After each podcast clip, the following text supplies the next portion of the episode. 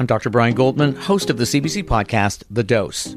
Each week, we answer vital health questions that will help you thrive, like what does my mental health have to do with my gut? How can I prevent melanoma? How much sleep do I really need? And how can I manage my health without a family doctor? I chat with the top experts to bring you the latest evidence in plain language, all in about 20 minutes. Find the dose on the CBC Listen app or wherever you get your podcasts. This is a CBC podcast. Hi, I'm Jamie Poisson.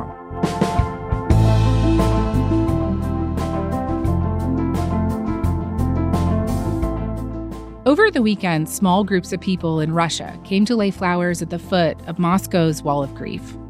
This is a memorial made to honor the victims of Stalin era political repression. They came to mourn, of course, the most prominent opposition figure Russia has seen in recent years, Alexei Navalny, who the Kremlin said died Friday in an Arctic prison. Just showing up was an act of bravery in Putin's Russia. At one point, the riot police came to clear the square. There were arrests. Are you not, are you not scared, Alexei? Speaking of courage, I remember so clearly the videos from 2021 from the plane ride that was carrying Navalny back to Russia, when the lawyer turned anti corruption activist actually chose to go back home, knowing full well he'd be arrested the moment that he landed. And he did this after the Kremlin tried to poison him with a nerve agent. Today on the show, my colleague Briar Stewart joins me from London. And we're going to talk about Navalny's legacy, what we know and don't know about his death so far. And we're also going to talk about how Putin remains solidly in control of his country, despite a war, international sanctions, and a private military uprising.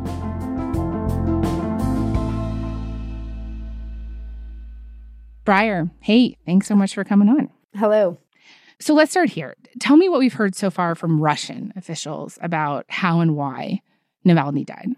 Right. Well, the whole news of his death came out at first from Russia's prison service. And the official line is that he died uh, after taking a walk. Uh, he suddenly collapsed. They tried to revive him. He couldn't be revived, and he, he died shortly after.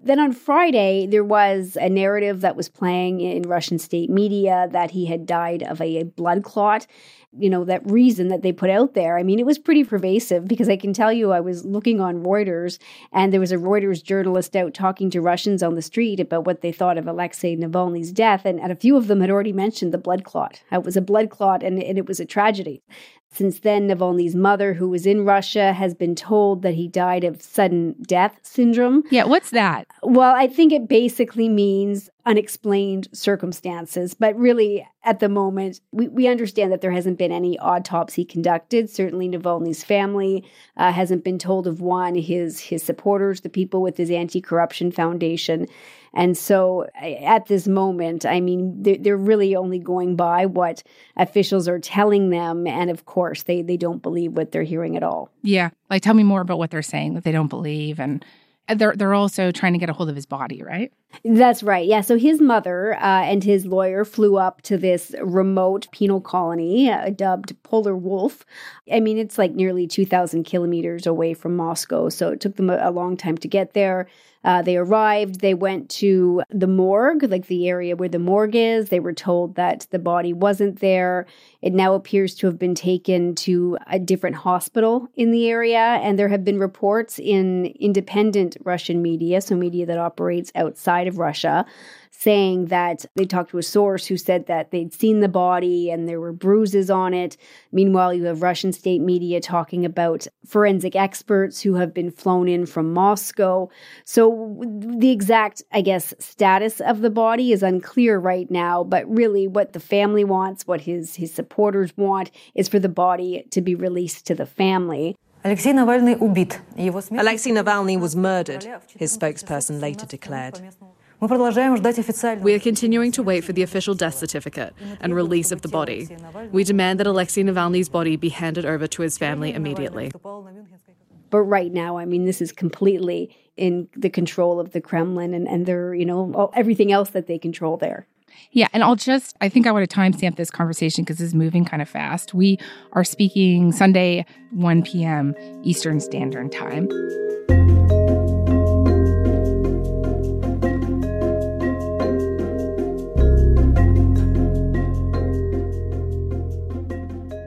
So I want to come back to the circumstances around his death with you, but but first, let's go back in time a little bit and talk about what led to Navalny getting onto that plane that I was talking about in 2021 and going back to Russia. Of course, he was a huge thorn in Putin's side. And, and just give me a quick recap on, on how he came onto the scene as an opposition figure. Yeah, so Navalny uh, was educated as a lawyer, and he really kind of first gained prominence by going after some of Russia's state corporations, uh, accusing them of corruption, graft. He started to participate and organize uh, large protests. Alexei Navalny has become the face of the anti corruption campaign in Russia. Harnessing the anger of young activists on social media, streaming protests online. 2013, he ran to become mayor of Moscow. We are a huge, powerful force, and I'm glad we have started realizing this. I'm very happy to be part of it. Uh, he ended up losing, but he came in second place to the man who had been basically a Putin appointee. And so he did have pretty sizable support back then. He tried to run for president in 2018, but he was barred from running. And in fact, back then, after he announced that he wanted to run, he got splashed um, with a green substance while he was out in public and he lost eyesight temporarily in one eye. I just wanted to say one thing. Maybe in the Kremlin they think I won't make video addresses with a green face, but I will definitely make them because more people will watch them now and it definitely won't stop me. And then, of course, as you mentioned, what happened to him in 2020, where he was on a plane in Siberia, and there were uh, a clip from somebody that was on the plane recording it on a cell phone video, and you could just hear him wailing in pain. I get out of this bathroom, uh, turn over to the flight attendant, and said him I was poisoned. I'm gonna die, and then then I lay down under his feet and to to die. And it turned out that he had been poisoned uh, with Novichok, a nerve agent, and he spent months recovering in Germany before making that decision to, to return to Russia.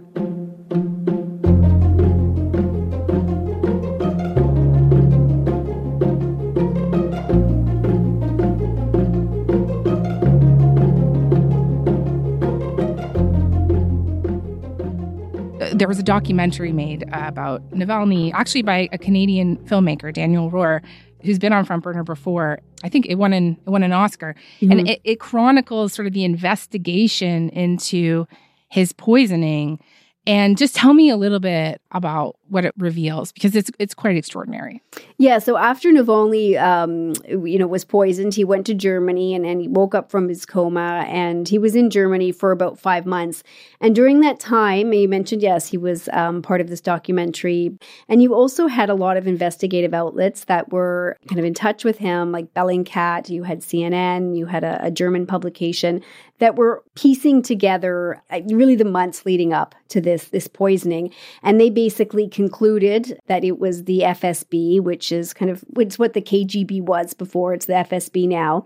So not only did they say that the FSB had been surveilling him for months, but there's this incredible scene, this incredible piece of video where Navalny picks up the phone and calls uh, an FSB agent pretending he's somebody from Russia's National Security Council and is looking for information as to why this poisoning attempt failed and why, you know, Navalny is alive.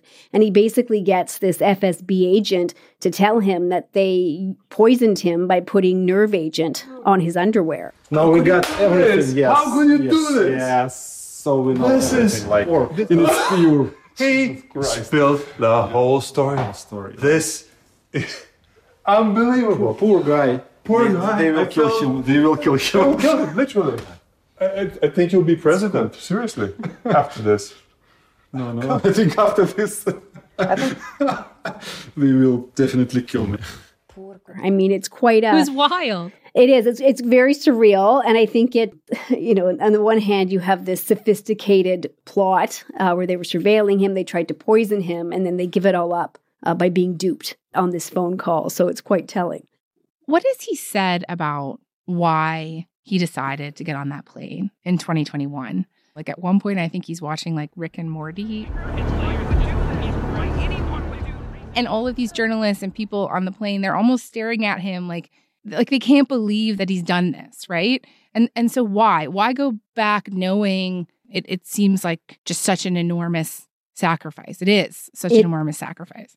Yeah, it is absolutely. And and after he was getting off the plane, there is a, a clip of a, a, journalist asking him, "Well, aren't you afraid that you're going to be in prison?" And he says something along the lines of, Everyone is asking me if I am afraid. I am not afraid. All the charges against me have been fabricated, and all these threats, they tried to scare me with their lies. Truth is on my side, and so is the law. So I'm not afraid of anything, and I ask you not to be afraid either. And I think what his supporters, his family has certainly said is that he believed he had to go back because if he wanted to uh, inspire others, to challenge the government. He could not do that abroad. I know that my dad misses Russia, even though it's scary to go back.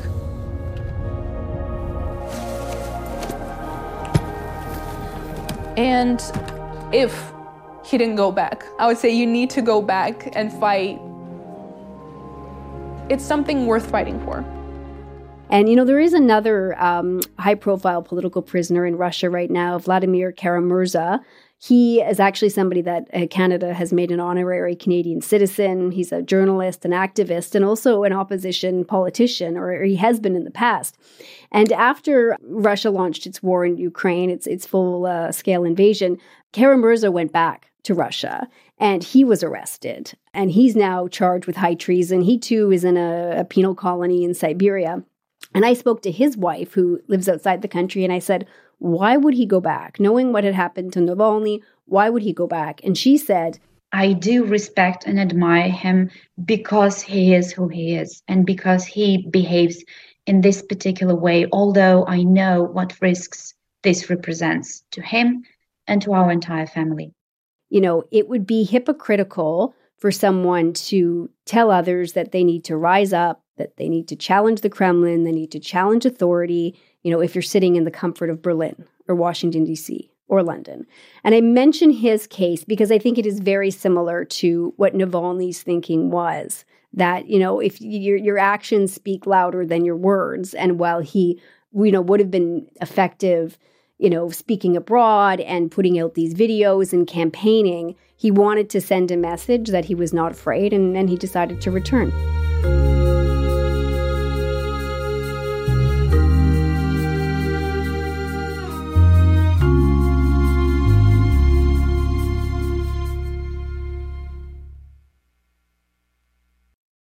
Hi, I'm Willa Paskin, the host of Decoder Ring, Slate's podcast about cracking cultural mysteries. On Decoder Ring, we dive down rabbit holes and obsessively explore questions hiding in plain sight.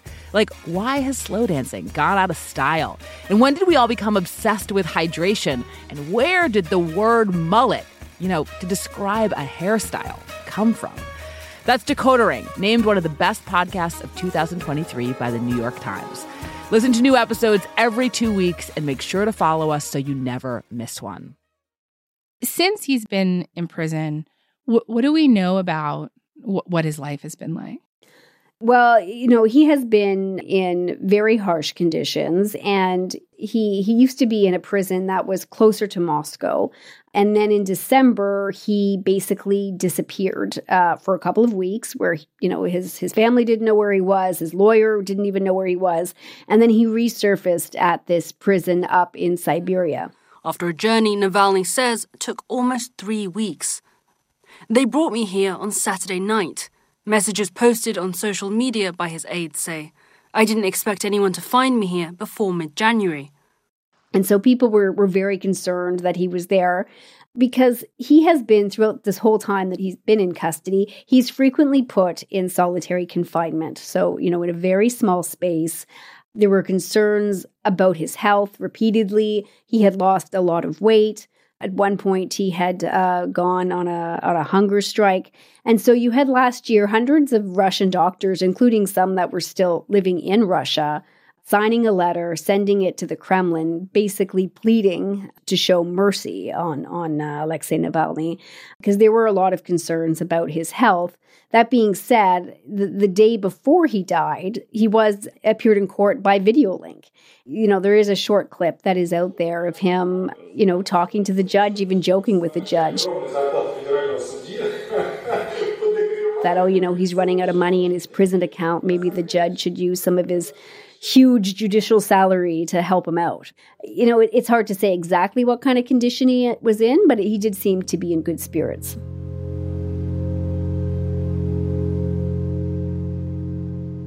Briar, I'm so interested to hear your perspective here because at least at one point in time, Navalny was able to bring a lot of people out onto the streets. And so, what was it about him that you know, gave him that traction in Russia, if you even buy that premise I'm putting to you. Yeah, he was. I mean, he was able to bring a lot of people to the streets. And in fact, when he arrived back in Russia and was arrested, thousands went to the streets. And there was a, a, major crackdown by riot police, and people were arrested. I think what it stems down to is he's very charismatic, uh, very intelligent. and He has a kind of witty sense of humor. And part of what his whole uh, strategy has been, his and his allies at the Anti Corruption Foundation, has been putting out videos on YouTube trying to expose Russian corruption online and reaching out to people that way. And in fact, even after he was arrested back in Russia, it was not long after that that they put out this uh, investigation that they'd been working on about this sprawling estate on the Black Sea that was, you know, dubbed Putin's palace. President Vladimir Putin denied allegations linking him to a luxurious property on the Black Sea coast. They were his first comments since mass protests protests erupted across the country over the weekend. And so I think th- that kind of work really resonated with people, even if they weren't necessarily, you know, the kind of person that would take to the streets in a protest. Some of these investigations that they did uh, really got a lot of traction.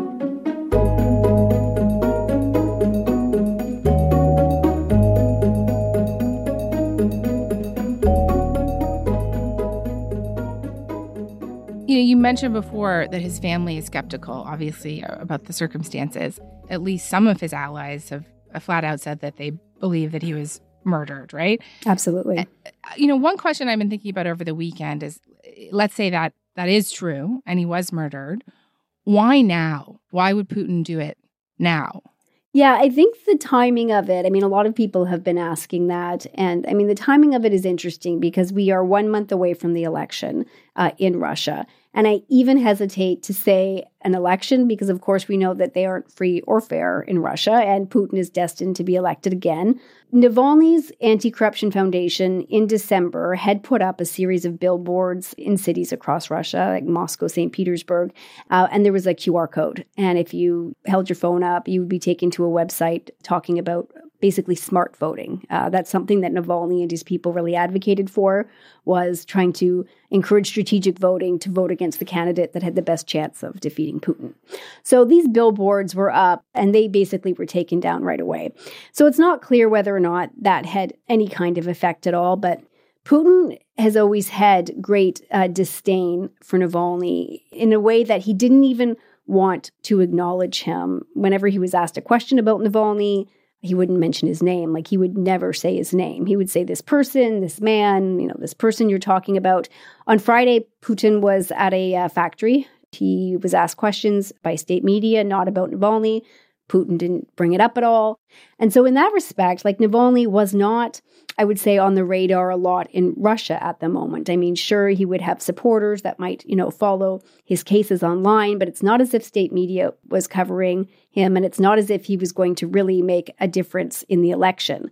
Which is why you know the the timing of it it's it's not really clear. Why uh, put him why, back in the spotlight? I guess. Well, that's it. I mean, so you know, there's been um, analysts thinking that maybe it's Putin trying to send a message. But I think what it really boils down to, and what we can say for sure, is that throughout the last two years in Russia, the level of repression and I guess the state's wrath for anyone who is even the slightest bit critical of the government has really escalated.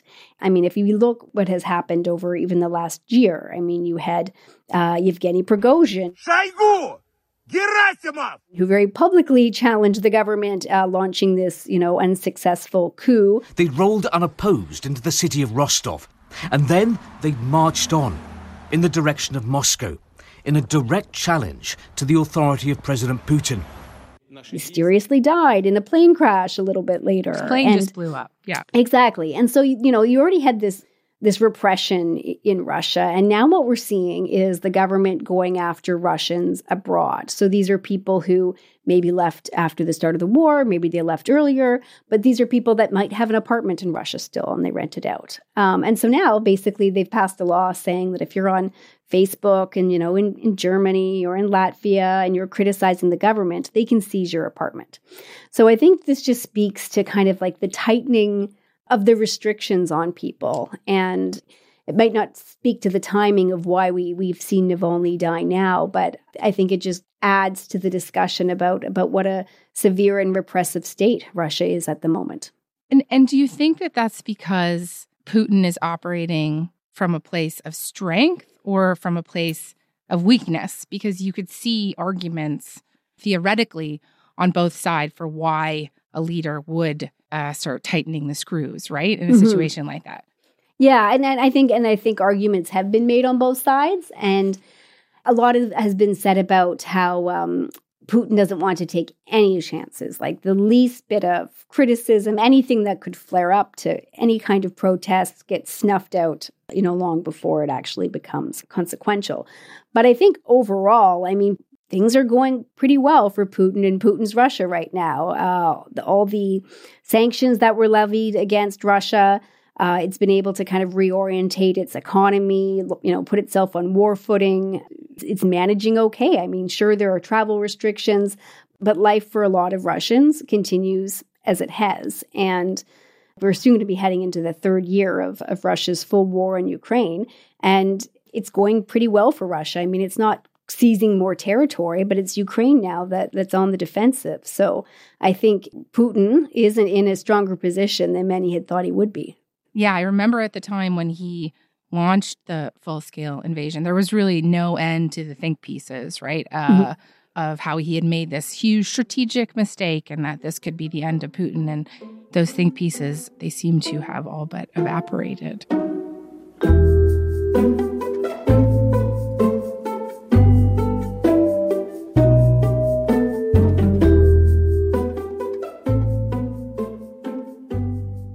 Ending this conversation on Navalny, you know, obviously in the immediate term, as we've just been talking about, you know, the needle's not not going to move here, right? Like Putin's not going to be toppled in the immediate future. But what what what could be like the longer term effect of this now that he has essentially been immortalized as as a martyr? You know, is is there mm-hmm. an argument to be made that that will inspire others that you know his people have an infrastructure in place now and they will continue this fight. And at some point the dam could break. Yeah i think what we will see is you know a sense of people rallying around navalny but that is mostly going to be outside of russia. I mean when we look at the memorials for him uh, there were large crowds you know across europe and in european capitals but so many people have left Russia. People who, you know, were actively involved in his anti-corruption foundation, people who, you know, who were journalists, independent journalists, people who were targeted by the state for, for whatever reason. And so that's why when we talk about whether or not you know his death is going to kind of act as a, an impetus for the opposition to, to lunge forward i just do not see that happening in russia in the near future because it's impossible right now given how repressive it is. We're talking about people being arrested for, for laying flowers. What about, you know, what's going to happen to them if they openly challenge the government? Like that is why we aren't seeing, you know, large protests now because people are afraid.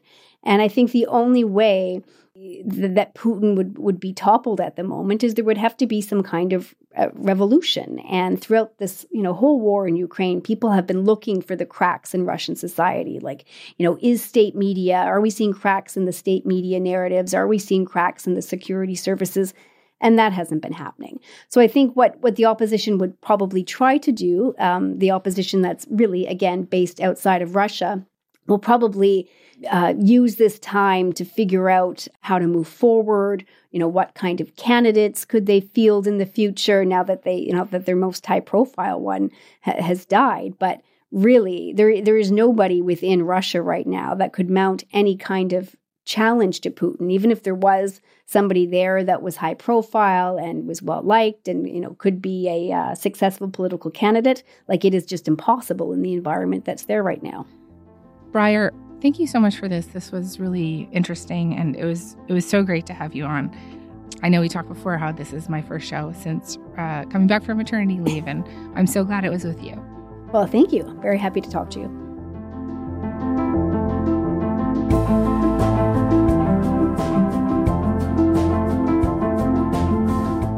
All right, that is all for today.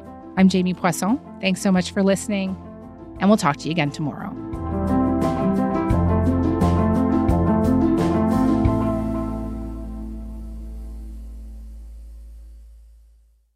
For more CBC podcasts, go to cbc.ca slash podcasts.